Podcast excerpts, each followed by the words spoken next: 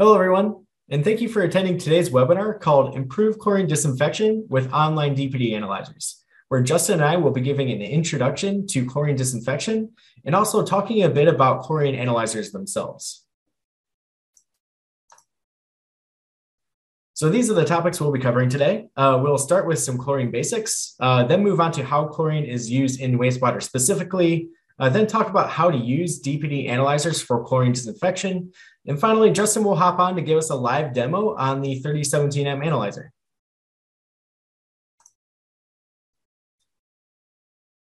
So let's get into some chlorine basics.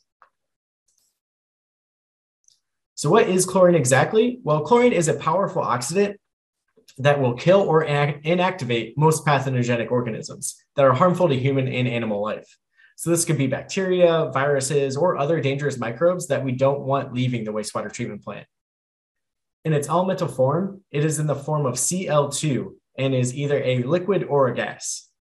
The difference between these forms is actually pressure. So in our normal atmospheric at our normal atmospheric pressure, chlorine is in its gas form, uh, but it can be pressurized to, into tanks to create liquid chlorine, uh, which is important because liquid chlorine is actually much more concentra- concentrated than the gas form itself.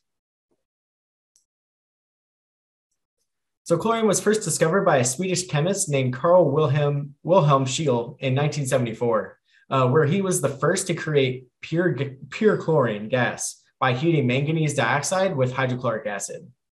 He actually did a lot of other research on chlorine as well uh, and discovered that it was water soluble and then it, that you could also bleach things like paper, uh, uh flowers, um, vegetables, like things like that. Uh, but it wasn't until 1810 when an English chemist uh, named Sir Humphry Davy uh, actually determined that chlorine was an, el- an element, um, which he then named chlorine after the word after the Greek word chloros, uh, which refers to a greenish yellow color of the gas. So chlorine is used in many industries for disinfection. One common, one very common uh, use is in the public water supplies, such as wastewater, like we're, we're like we are going to talk about more today. Um, it is also very commonly used in the drinking water process as well, as very it is as a very high percentage of drinking water plants around the U.S. Uh, utilize chlorine disinfection. There are also recreational uses for chlorine, such as disinfection for swimming pools or for disinfecting uh, other public water uh, uh other public water features. Um, and it is also widely used in the production of different uh, in, in different industries. In this specific picture to the right, we have uh, irrigation, in which uh, disinfectant or uh, chlorine is used to uh, disinfect uh, produce and uh, and to, to disinfect produce and even used in the production of produce. of course, there are many other applications that I, that I have said here, um, and I'll go over more of those in, in a couple slides. So chlorine is so commonly used for several reasons. First off, it is easy to obtain. Uh, since the process for manufacturing chlorine is simple and requires only salt as an ingredient, it can be manufactured and delivered to facilities, or it can even be produced on site for use. The process for manufacturing is on the left, where we have a concentrated salt brine, um, which is taken into the process. And this is where electricity is applied to separate the Na and Cl molecules. And then in the middle, we have the semi-permeable membrane that separates the two products. We separate our sodium from our chlorine molecules. And which we actually have the chlorine gas, which is produced on one side, and the uh, on the other side, we actually have two other products that we get, um, which leads into our next, uh, which leads into our next point. Uh, that, that one of the benefits of chlorine is how economical it is. Since the other byproducts are hydrogen gas, which is commonly used as an energy source in manufacturing, and then sodium hydroxide, which is a very popular chemical in, uh, in manufacturing and often used as a, uh, a pH adjuster. Uh, since these are such commonly used items, they can be sold, and the actual price to make chlorine gas um, is actually quite low. Thirdly, chlorine is also very effective. It is the most effective disinfecting product out there. Life magazine even wrote uh, in an article that the filtration of drinking water plus the use of chlorine is probably the most significant public health advance of the millennium, uh, which those are very strong words. And lastly, chlorine disinfection is an easy process to implement. Retrofitting chlorine injection locations or chlorine processes do not always require a specific footprint or uh, mechan- and the mechanical parts for min- uh, are minimal for maintenance uh, compared to other types of processes that you could insert for disinfection. And just to emphasize how often chlorine is used, uh, here's a tree of chlorine applications where chlorine is used as the end product in all these white circles you see here. Uh, but they're also used in the process of making all of these orange circles here. So in addition to water and wastewater treatment, we have plastics on here, we have cosmetics, we have pharmaceuticals, uh, silicone uh, used for crop protection, as I already mentioned, and much, much more. So how does chlorine actually disinfect? Well, research is not exactly sure on the exact mechanism, but the hypothesis is that chlorine attacks the cell wall or the outer membrane. Also, chlorine affects different pathogens differently depending on their cell type. For those that have taken a microbiology class, uh, like I have, will remember a few of these a few of these terms here I'm about to say. So, gram-negative bacteria like E. coli, typhoid fever, cholera, and other diseases uh, have these cell walls that are highly susceptible to chlorine. Um, these are the most easily disinfected uh, bacteria out there. However, gram positive are not as easily affected by chlorine because they do not have a true outer membrane. Uh, so you may need a higher dose or longer contact time uh, if you have a lot of these types of bacteria, such as pneumonia is one of them. And then waterborne viruses or even parasitic protozoans may even be more difficult to kill with chlorine, depending on the type of molecule. Uh, uh, doses can be adjusted if needed to account for this. But usually the 30 minute, the standard 30 minute contact time is usually enough. So before we get into how wastewater is affected by chlorine, let's just start out with what happens with chlorine and water uh, when they are mixed together so we can get a basic understanding. So when chlorine is added to water under normal conditions, so that means a normal pH and normal temperature, um, either hypochlorous acid with HOCl or hypochlorite OCl is formed. This relationship between hypochlorous acid and hypochlorite uh, then exists as an equilibrium depending on the pH. The lower the pH, there is a shift towards HOCl, while a higher pH shifts towards OCl. And I'll show you, I'll show you these exact pHs in a second. But this is important because hypochlorous acid is 80 times more powerful than hypochlorite, so we will always want as much HOCl available as possible. So taking a look at our pH curve of, uh, of the percentage of each form, uh, we can see the ideal pH for chlorine disinfection is between 5.5 and 7.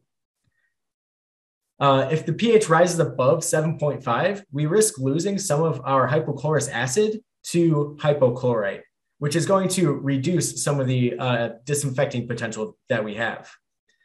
And then on the other end, we actually, if we start to uh, have a pH that lowers below 5.5, we risk losing our, uh, our hypochlorous acid uh, uh, amount to chlorine gas, uh, in which chlorine gas may not even actually turn into hypochlorous acid if the pH is low enough.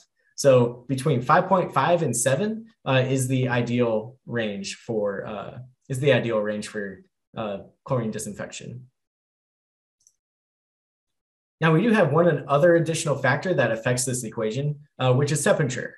So as you can see on this graph, the colder the water temperature, the more hypochlorite will be present. So the moral of the story here is the colder the water and the higher the pH, the more hypochlorite will be formed instead of hypochlorous acid.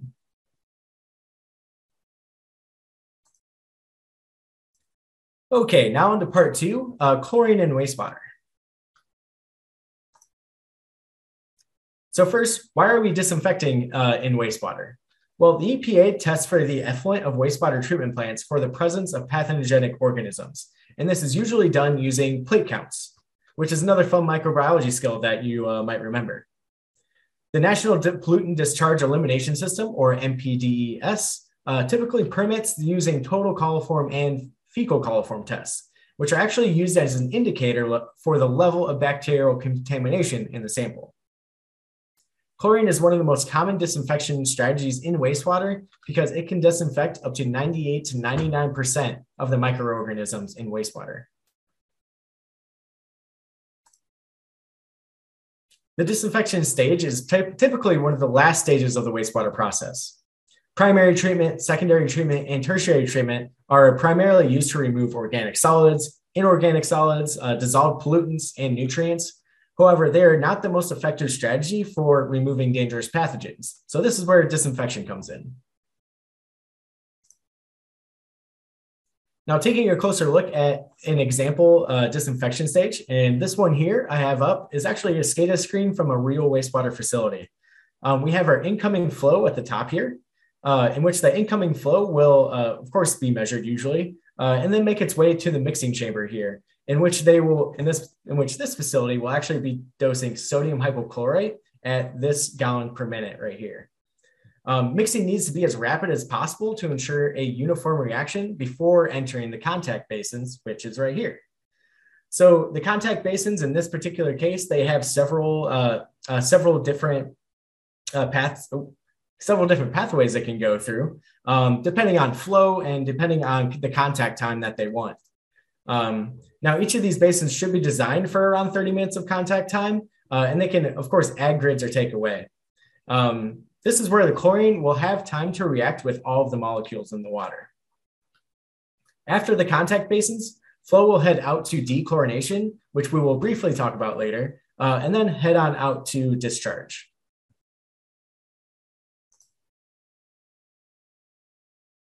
Now, how does chlorine actually, uh, so how is chlorine actually dosed? Well, chlorine is available in several forms. Uh, each is with each is mixed with water before uh, being introduced into the process. Uh, Cl2 or elemental chlorine is a very common form used in wastewater.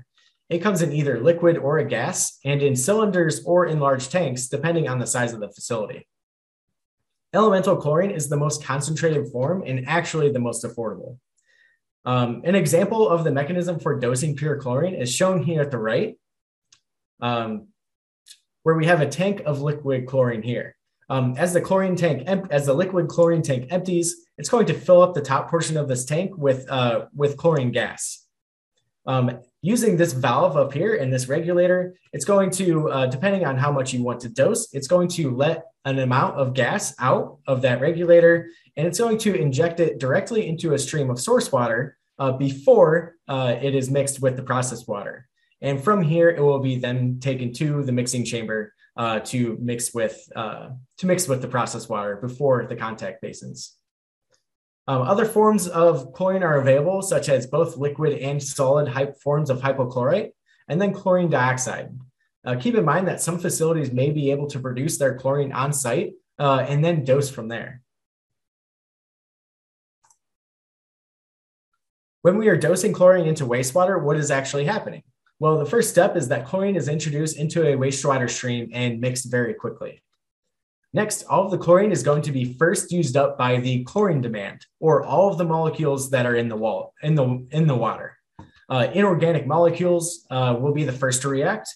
Then we'll have organic matter and ammonium nitrogen that will react after. Of the ammonium that's in the water, we'll start to form these molecules called chloramines, uh, which are monochloramine, dichloramine, and trichloramine. You can probably guess that mono means one chlorine, a molecule attaches to the ammonium ion, while di means two, and tri means three. After all the chlorine has reacted, we are then left with what is called the chlorine residual after 30 minutes of contact time. Depending on the amount of chlorine dose and the amount of molecules in the water, we could have no chlorine residual left over, or we could have a lot. Now, this is important because the amount of chlorine that we're dosing uh, is the chlorine demand plus the leftover chlorine residual. And finding these numbers is how we're going to figure out the feed rate of our chlorine. Now to, now, now to determine how much we need to dose, we need to take a look closer at a concept called uh, breakpoint chlorination. First, we're going to take a look at what happens to the total chlorine residual at different chlorine dosages in pure water. So as you add chlorine into pure water, your total chlorine residual will increase linearly. So if I add two milligrams uh, per liter of chlorine as my dose, uh, then the chlorine residual will actually also be two milligrams per liter. Um, same with four milligrams per liter of a dose, you're going to have four milligrams per liter of your total chlorine residual. And then, of course, as we go up, it'll be it'll continue like that. Now that's with pure water. Now, when we add in that chlorine demand, so many of that, uh, any of that inorganic matter, ammonium, organic matter, uh, when we add chlorine and when we add chlorine, um, our total chlorine residual will not always increase because the chlorine is reacting with other things like um, like the demand, that inorganic matter, ammonium, or organic matter. So let's go through the same graph, but with some chlorine demand actually in the water, such as uh, such as like we would see in wastewater. Uh, so as we first add chlorine, the inorganic materials will react first, or, or the inorganic matter will react first, and our chlorine residual will not increase at all. And you can see that by this green line right here, which is staying down at a zero to- total chlorine residual as we increase the dose, as we increase the dose. So once we increase the dosage enough to satisfy the inorganic matter, we will start to see our ammonium and organics react. And our chlorine residual will increase because monochloramine, what's uh, well, which is the ammonium plus uh, chlorine, uh, is actually considered combined chlorine, which is actually going to add to our total chlorine residual. And I'll explain more about that in a little bit as well. Once all of the ammonium has reacted and we continue to increase the dose, monochloramines will start to convert to dichloramine and trichloramine, which actually reduces our combined chlorine. And then finally, we will dose enough chlorine to where free chlorine residual will be left over. And as you add more from here, the total the chlorine residual will start to increase linearly. This point uh, where free chlorine begins to form is called breakpoint chlorination. And past this point is where we want to be, uh, is where we want to ensure that chlorine demand is satisfied and all of the pathogen, all of the pathogens included in this chlorine demand have actually reacted. And this is the point on the curve where we want to be sure, or where we want to be, which shows us how much chlorine we need to dose, uh, which actually shows how much chlorine we need to dose to, re, uh, to reach that point. So in this, so in this case, uh, that would be around six milligrams per liter of a chlorine dose. Uh, we can see that we, uh, at this point, we have enough chlor, we've uh, dosed enough chlorine to reach breakpoint chlorination. Um, so we'll be dosing uh, around six milligrams per liter of chlorine, uh, which we can then use to calculate our feed rate for the chlorinator. And just to reiterate, the goal for chlorine disinfection is to dose enough chlorine to ensure we are past chlorine uh, breakpoint chlorination uh, and that some free chlorine is actually available. Now, another thing we need to define here is what exactly is total chlorine residual? Uh, and how does it differ from free and combined? Well, total, chlor- or total residual chlorine is the total amount of chlorine in a system, which adds together both free and combined chlorine. Now, free chlorine is the chlorine that has yet to react with any other molecules, so it's free. Meanwhile, combined chlorine is chlorine that has combined with ammonium only, so this is uh, so this does not include any of those organics or inorganics. This includes the monochloramines, the dichloramines, and trichloramines. These chlorine species will still hold a small amount of disinfecting potential, uh, but in most systems, we're trying to keep some free chlorine in the system. All right, so now how do we determine the feed rate? Which is, which is actually the number we send to the chlorinator that determines the flow of chlorine into the system. To calculate chlorine feed rate, we can use the Davidson pie on the left, which is basically an easy way to determine the formula uh, that you're going to use depending on what you're solving for. So if you were wanting to, to calculate the dosage in milligrams per liter, which I have in this red square here, uh, you would take the uh, you would take the current feed rate, then divide by the product of flow in 8.34. So you would have uh, uh, your feed rate divided by MGD times 8.34. But if you wanted to calculate feed rate like we do, you will multiply all of the bottom here, eh, or all of the bottom in this Davidson pie. Uh, so, uh, and that's how we get the equation on the right. So feed rate is in pounds per day, uh, and we're going to multiply together flow, our calculated dosage, and the density of water, which is always 3, 8.34. So before we start talking about analyzers, I do want to mention dechlorination. Uh, since, chlorine, since chlorine is damaging to the habit, habitat of our plant and animal life, minimal chlorine must be discharged into the environment. And this can be done in several ways.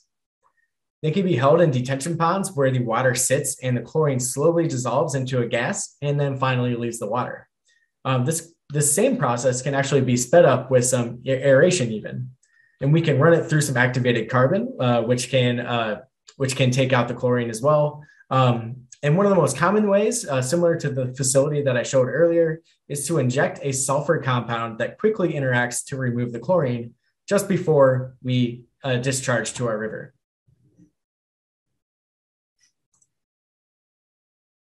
Okay, so for now, for my last session, let's talk about how DPD analyzers are used in chlorine disinfection. First, I was I at least wanted to give an intro into what DPD analyzers are before Justin goes into more detail. DPD is the colorimetric analysis of chlorine concentration using N-N-diethyl P phenylene diamine, or DPD for short. These analyzers can measure total or, for, uh, or free chlorine depending on the reagents. And of course, these are wet chemistry analyzers. So we have a uh, we have a flow sample that we inject the reagents directly into, which are then mixed and then turns into a pink or magenta color. And then this uh, and then uh, and then this turns in or then this actually runs to a photometer and is read uh, for uh, absorbance at 525 nanometers. Um, and then this is actually converted to a chlorine concentration like you'd see on the front of your analyzer. Now, Justin will talk more about this later, uh, but the reactions below are for what happens in both total chlorine and free chlorine uh, and free chlorine analyzers. So there are a few different control strategies that are used to dose chlorine. Uh, the first I have here, or the first few I have here are called manual, timed, and step rate control. These are usually not based on a continuous on a continuous measurement, but are actually set by the operator based on either grab samples or just by experience uh, of the operator. Next, we have flow proportional, which takes the incoming flow and calculates a feed rate that is proportional to it. And then we have and then we have chlorine residual control, which utilizes a continuously monitoring analyzer and a set point uh, and a set point. For wastewater, usually a chlorine residual set point above 0.3 milligrams per liter is used, and the goal is to maintain the chlorine residual above this set point, increasing dosing when the chlorine residual falls below that set point. And then finally, we have compound loop control, which is actually shown to the right, where real-time readings for flow and chlorine residual are used to maintain a chlorine residual set point. So we have a, uh, a, current, a continuously reading flow meter reading the incoming flow, our a, a 3017M chlorine analyzer, uh, which uh, provides a chlorinated residual signal, which will both be sent to the chlorinator or to SCADA. And then uh, based on the set point of chlorine, uh, based on the set point of chlorine residual, it will, it will either increase or decrease the dosing based on that, based on that set point. So where are we going to use these analyzers? Well, most often we're going to use a feedback loop for chlorine disinfection.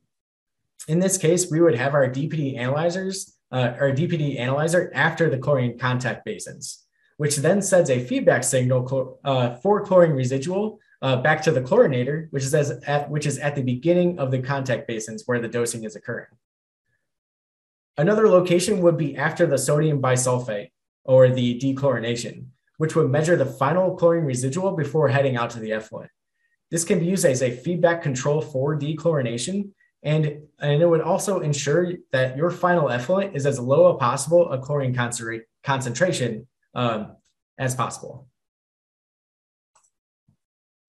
And finally, we have this, and, and finally, we have what this process diagram would look like. Um, we have our flow meter and our 3017M uh, DPD chlorine analyzer sending back flow signals and a chlorinated residual signal uh, to the chlorinator which will then change the output or will change the chlorine dosage based on the chlorine residual set point. And then at the same time, uh, we'll have another chlorine uh, analyzer measuring the uh, measuring the effluent of the uh, plant and, uh, and, measuring the effluent of the plant, uh, which will then send a dechlorinating residual signal to the sulfonator, which can then either increase or decrease the uh, the sodium bisulfite or whatever uh, sulf- sulfate compound you're using to dechlorinate, um, which will then change the amount that you're dosing. All right, so that's it for me. I'm actually going to uh, send things over to Justin, and we're going to get the uh, the YSI 3017M uh, chlorine uh, live demonstration going. So thank you guys, and uh, I will talk to you guys after for the Q&A.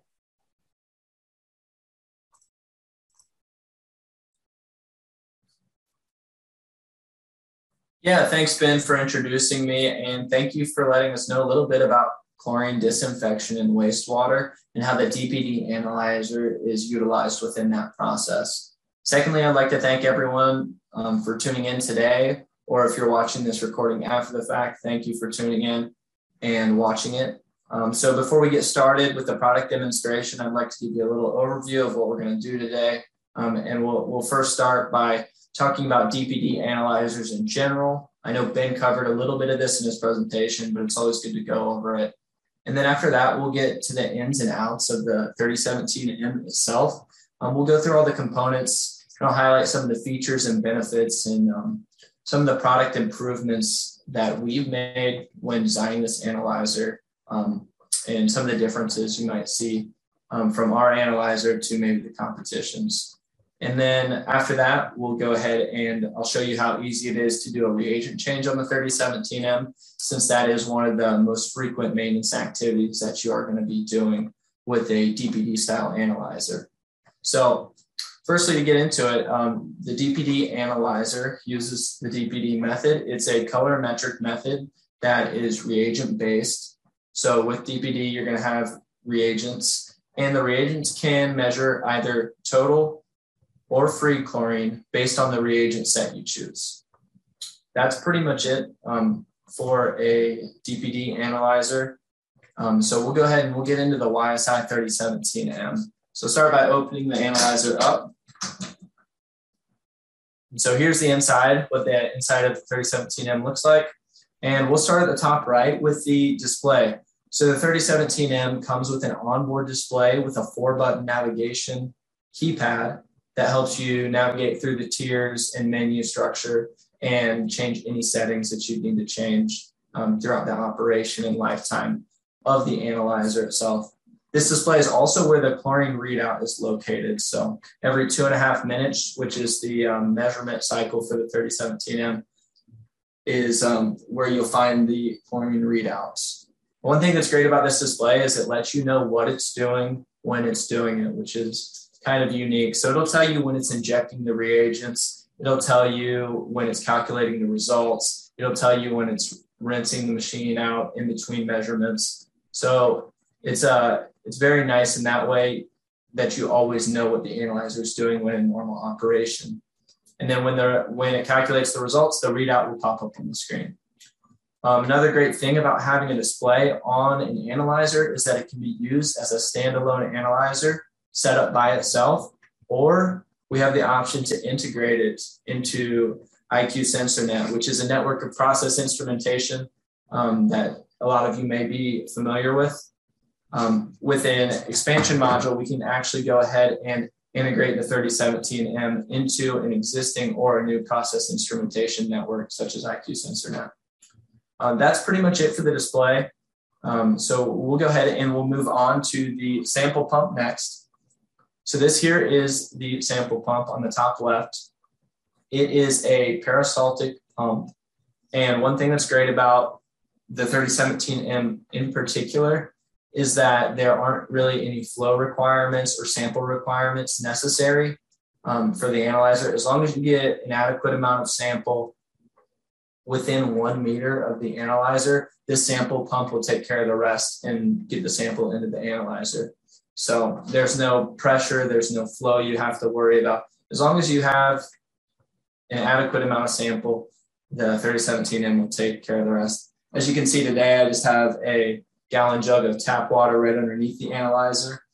And the sample pump, once we start it up a little bit later, we'll go ahead and pull the sample in. Another thing that's interesting about the sample pump is that it has a continuous flow. So um, before, during, and after the measurement, the sample pump is running and it's flowing uh, sample throughout the analyzer. We do this for a couple different reasons. One is it makes sure that the reagents from the last measurement are adequately rinsed out after the measurement's been taken place. So by having that sample continually pushing um, the reagents out between measurements, it makes sure that we have an accurate and reliable measurement. The other thing that we've noticed with the continuously flowing sample, um, especially in wastewater effluent applications and in even drinking water applications, is that that continuously flowing sample helps to clean the components of the flow cell cleaner for longer periods of time. So it's going to extend out that cleaning, that maintenance that you'll need to do every so often. Um, that's pretty much it for the sample flow. So we'll go ahead and we'll move over to the reagent pump. Um, so the, the reagent pump here is also a peristaltic pump. One thing that's different um, from the sample pump to this one is that this one is a cassette style reagent pump. So what I mean by that is it has these cassettes here that hold the reagent tubes in place. And what I really like about this is that it's super easy to change the tubing out. Um, so with peristaltic tubing, you'll need to change that out around every six months. So when we're getting in here a couple times a year, um, when changing the reagent tubing out, it's super easy. All you do is you will press down on this lever that's right behind this pump, and these will drop down. So when they drop down, um, you can kind of see that there each uh, cassette has one tube threaded through it. And so to change it out, all you have to do is take them off the, the tubing off the flow cell and then off the reagent caps and then thread it back through the cassette and then go ahead and slide it back into place like this.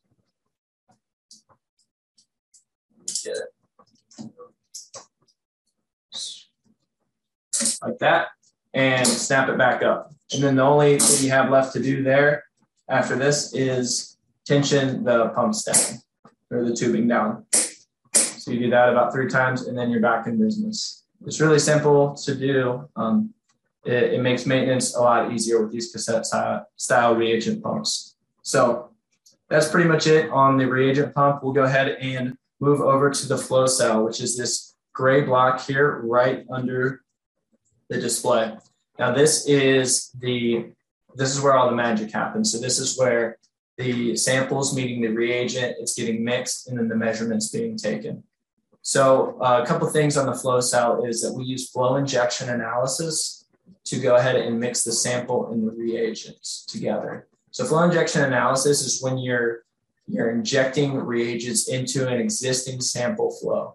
And then to help aid in that process, we use a static mixer, which is a, a really efficient way to mix two different um, liquids and it has no moving parts at all. So um, one thing that's great about that is you don't have to worry about any stir bars going missing. The less moving parts in general, the, the better because the, the less that can go wrong. So that's pretty much the flow cell.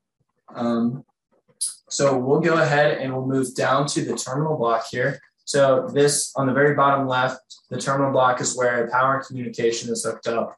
The 3017 M itself can communicate through analog or digital, the analog being 4 to 20 milliamp and the digital being Modbus 485 RTU. The other thing you'll find on the terminal block is two 6 amp relays, which can be set up for a, a, a various amounts of different things. Um, a lot of times in the field, I see them set as high low alarms. So that is also something that uh, a capability of the 3017M, which is pretty nice. But as far as the terminal block goes, that's pretty much it, which brings us to our final um, component or main piece to the 3017M analyzer, which is the reagent base. So on the bottom right here, you have the buffer reagent, and then you have the indicator reagent. And like I mentioned at the beginning, you can measure either free or total chlorine with this analyzer, and it's going to be dependent on the reagent set chosen. And speaking of reagent sets, we have this is how we ship our reagents. So they come in a set. Um, you'll notice that these are in powder form. We do that for a couple different reasons. The first reason is it's a lot easier to ship reagents in a powder form. And the second reason, which is the more important reason, is that DPD reagents in particular have a much longer shelf life when they're in powder form. So in powder form, the indicator and the buffer reagents can last up to five years if kept in a cool, dark spot. And then the DPD reagent, which is in this amber bottle here, will last up to one year in a cool, if kept in a cool, dark place. So theoretically, you can go ahead and buy 12 months worth of reagents ahead of time. And that way you don't have to worry about shipping delays or any supply chain issues throughout that year. And you always, when it's time to change reagents, which is around every 30 days again, um, you'll just be able to go up to the shelf where these are stored, pull them down, mix them up, and then put them in the analyzer and you're good to go. And speaking of mixing them, um, we'll go ahead and actually do that right now. Um, a lot of people think with mixing reagents or making your own reagents, it's um, it's an extremely precise um, and tedious process. But with the DPD reagents, that's not really true. And so to prove that to you, I'm gonna go ahead and mix these up, and then we'll change it out, and then we'll run a couple samples here while we're doing Q and A. So what I like to do, well, before before we even start that, let's talk about what we'll be mixing into these reagents. So you can't just mix um, you can't just mix tap water into these powder reagents because tap water has chlorine in it. So we recommend using DI water. And if your plant doesn't have DI water, distilled water works just fine as well. So you can find distilled water just about at every grocery store. Um, and that's what I've got today since I'm in my home office. So we'll go ahead and we'll start with the buffer. So what I do then I'll show you how it's labeled here. If you can, if I can get this to focus. There we go, maybe. Well, it says buffer. Uh, it says free chlorine buffer. So there you go. Now you can see it. So, and then you've got a fill line here. So it's really simple. With a buffer, all you do is you get the distilled water here, and you're just gonna pour it in to the fill line. And don't worry about um, if you don't get quite up to the fill line or if you go over the fill line a little bit. It's not, um, like I said, it's not a precise process. So, you know, if you're under or over a little bit, no big deal. The reagents will work just the same as if you hit the fill line on the mark. So after you've got the DI or distilled water in there, go ahead and shake it till all the um, powder is dissolved in there and then you're good to go. So usually this is about every, it usually takes around 30 to 30 seconds to a minute to do this. Um, but it looks like most of them are good and dissolved in there. So I'll set that off to the side and we'll move on to the indicator. So they, see if you can see this here. Maybe not. There we go. Kind of. So this says free chlorine indicator and it's got the fill line. So it's very important to know that the DPD powder in this amber bottle goes into the indicator. It, if you pour this into the buffer, then you'll have to get new reagents because they'll be ruined.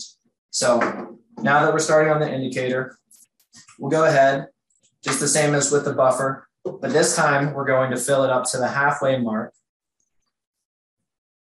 So around halfway, and then We'll go ahead and shake it up until all the powder is dissolved in that. And then after all the powder has been dissolved, we'll go ahead and pour the powder from the DPD reagent in here as well. So make sure you get all of that out there or as much as you can into the bottle. And then we'll set this aside and we'll go ahead and fill it up to the fill line.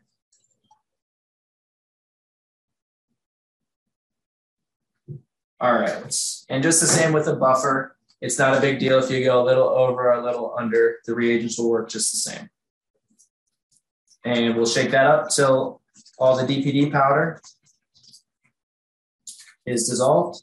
And one thing you might notice is that these are a little bit different colored. Here, let me see. There we go. Now you can see maybe a little bit better. So you are going to get like a darker yellowish color on the um, the indicator solution. That's normal. A lot of people in the field think that they might have messed something up. Um, they are supposed to be a little different colored, and then the uh, the buffer will be mostly clear. So that's pretty much it as far as mixing the reagents go. It's a really quick process. Um, if I'm not explaining it out, um, it usually takes me only around, I would say, five minutes to do that whole process. So maybe if it's your first time, it might take you 10 minutes, but no more than 10 minutes probably. So now, as far as changing the reagents go, it's as simple as switching the cap. So with the buffer, we'll go ahead and we'll take out the buffer that's in here and we'll unscrew the cap. Now, one thing to note on the reagent tubing, there is a blue, a blue marker right here, and blue stands for buffer so that you don't mix those up.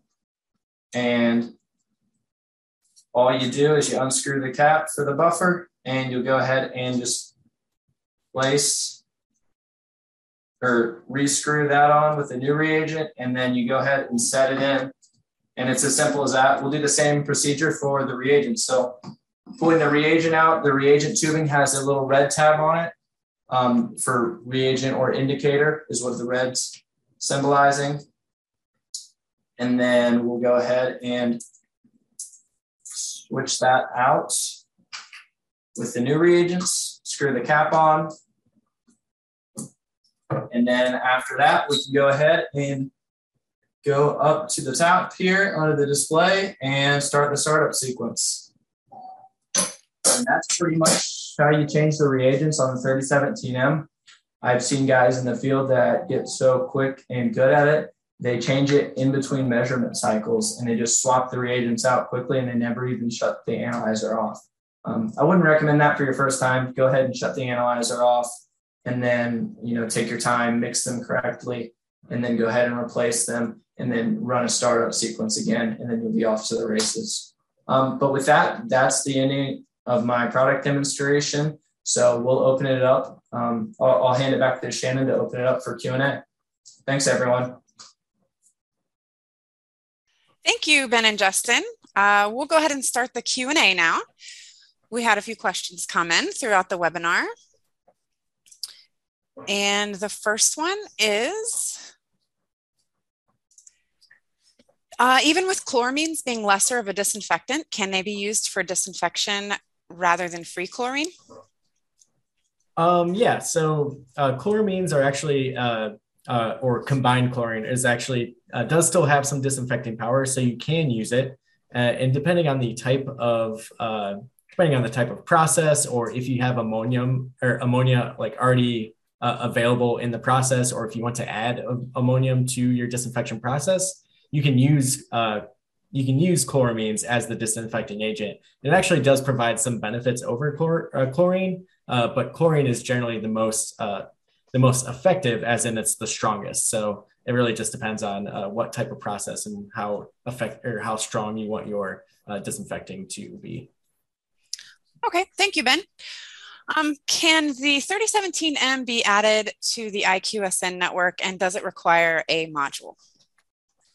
I'll take this one. So yeah, the 3017M can be added into the IQ SensorNet um, process instrumentation network um, via the an expansion module called the MIQ IC2 module. And this actually this IC2 module actually allows us to connect any third-party sensor, whether it's the 3017M or one of our level and flow products from MJK to the um, to the IQ SensorNet system, and we do that through an analog input. Okay, thanks, Justin. Uh, what's the max water or sample temperature for the analyzer? I believe it is 41 degrees um, is the low end, and then 113 degrees is the high end for that. For yep. Fahrenheit? Yes, that's correct. Um, what is the sample frequency on the 30 day replacement cycle for reagents?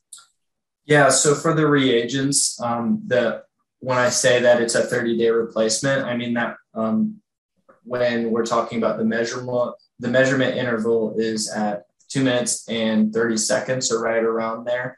That's what the analyzer is actually set to um, when it comes off the manufacturing line. Um, that is, however, user selectable. So you can go from two and a half minutes all the way up to 60 minutes, depending on um, you know what your process requires. Um, if you don't need a measurement every two and a half minutes. Um, one thing to note for this though is that if you are towards the upper end of that measurement interval, you know, around thir- measuring every 30, 60 minutes, the reagents may go bad before they actually run out. So that's something to keep in mind. The the liquid liquid DPD reagent lasts usually at room temperature around 35 to 45 days. So you'll just want to keep that in mind. You'll still want to replace the reagents out if you are measuring um, at longer intervals.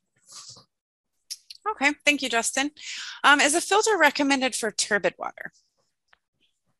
Yes. So one thing I don't have with me here today is um, one of the 3017M's accessories. It's called the sample inlet device. And this is basically a device that just allows you to get flow uh, or get adequate sample um, to the analyzer. So it's a device that always ensures that there's sample readily available um, to the 3017M when in operation. And along with that comes a 60 micron filter that actually goes onto the end of the sample inlet cap. And so, or sorry, sample inlet line, and it caps it. So these are pretty cheap, inexpensive filters. Um, so depending on the process will depend on when you need to change them out, but that will make sure that um, no turbidity actually gets into the analyzer. Okay, thanks, Justin. Uh, let's see. It was mentioned that no calibration is required. How can you be sure that the measurement is accurate? Yeah, so this is a good question. Um, DPD measurement is pretty accurate, and there's there's very little to no drift, especially with the 3017M. Um, one way to check that, and something you might be doing if you're using the 3017M for reporting purposes, is validating that with a different um, with a different instrument or with a different analysis method. So you can validate it with one of the DPD handhelds. You can validate it with one of the lab measurements from grab samples, or um, whether that's amperometric or um, titration for chlorine. So that's usually how we um, make sure that the uh, 3017M is, you know, staying right on on the mark. Okay, thank you, Justin. Um, related to the max sample temperature, we have a question here asking if the analyzer can be mounted outdoors in the wintertime.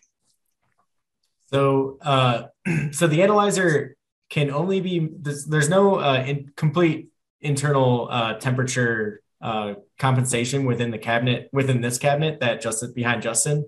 Um, but you can, uh, with the help of either like a third party uh, a cabinet that has its own temperature controlling, uh, you can be able to do that. And we actually have uh, actually have a part of our company uh, called ISS Integrated System Solutions that can help you um, that can help you do that. So so yes, you can, but you need a, a third party um, um, temperature controlled cabinet. Okay, thank you, Ben. Um, can the analyzer ensure down to zero ppm of chlorine? So, uh, so it can read down to 0.01 um, or even 0.001, uh, depending on the uh, whatever decimal point you set it at. Uh, if Justin can correct me if I'm wrong, but it can go it can go down to 0.001, or you can get even higher um, accurate or not accuracy, but more uh, precision by going down to 0.0001. Um, with that said, the actual minimum detecting detecting limit is 0.03. So although it can read lower than 0.03, um, it will, we can only, or we only guarantee the accuracy down to 0.03. Yep, that's correct. Okay, thank you. Um, it looks like we have time for one more question.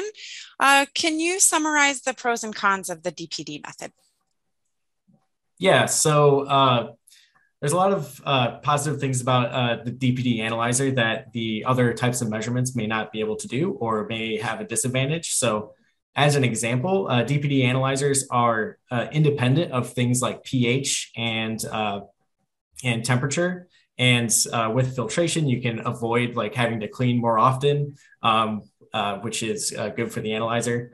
Uh, but with things like uh, an amperometric sensor, uh, you are dependent on temperature. So it's actually going to be or temperature and pH. so that will affect your actual output from the amperometric chlorine sensor. Um, and next, like maintenance is going to be very different between the analyzers as well. So if you have a uh, a DPD analyzer, the things that you're going to have to you're going to be able to change, which is usually less frequently, is going to be things like uh, reagent tubing uh, and uh, like every six months, like Justin said, uh, or every month you or every month uh, it will be reagent changes, as opposed to the things like the amperometric sensors, which you'll have to calibrate every once in a while. Um, or change electrodes or electrolyte solution or uh, things like that. So, Justin, you can add anything if uh, if I missed, but yeah, that's um, that, that's pretty much a good overview of how you know DPD, um, some of the pros and cons. Um, just one thing to to drive home is that the maintenance schedule for a DPD analyzer is a lot more predictable than what you're going to get with amperometric. So, um, yeah, true. Yeah, that's that's pretty much it. Okay. Well, thank you both for answering questions. That brings us to the end of our webinar today. Uh, feel free to reach out to our team if you have any additional questions. And thank you for joining us today. Have a great day. Awesome. Thanks, everyone. Thank you.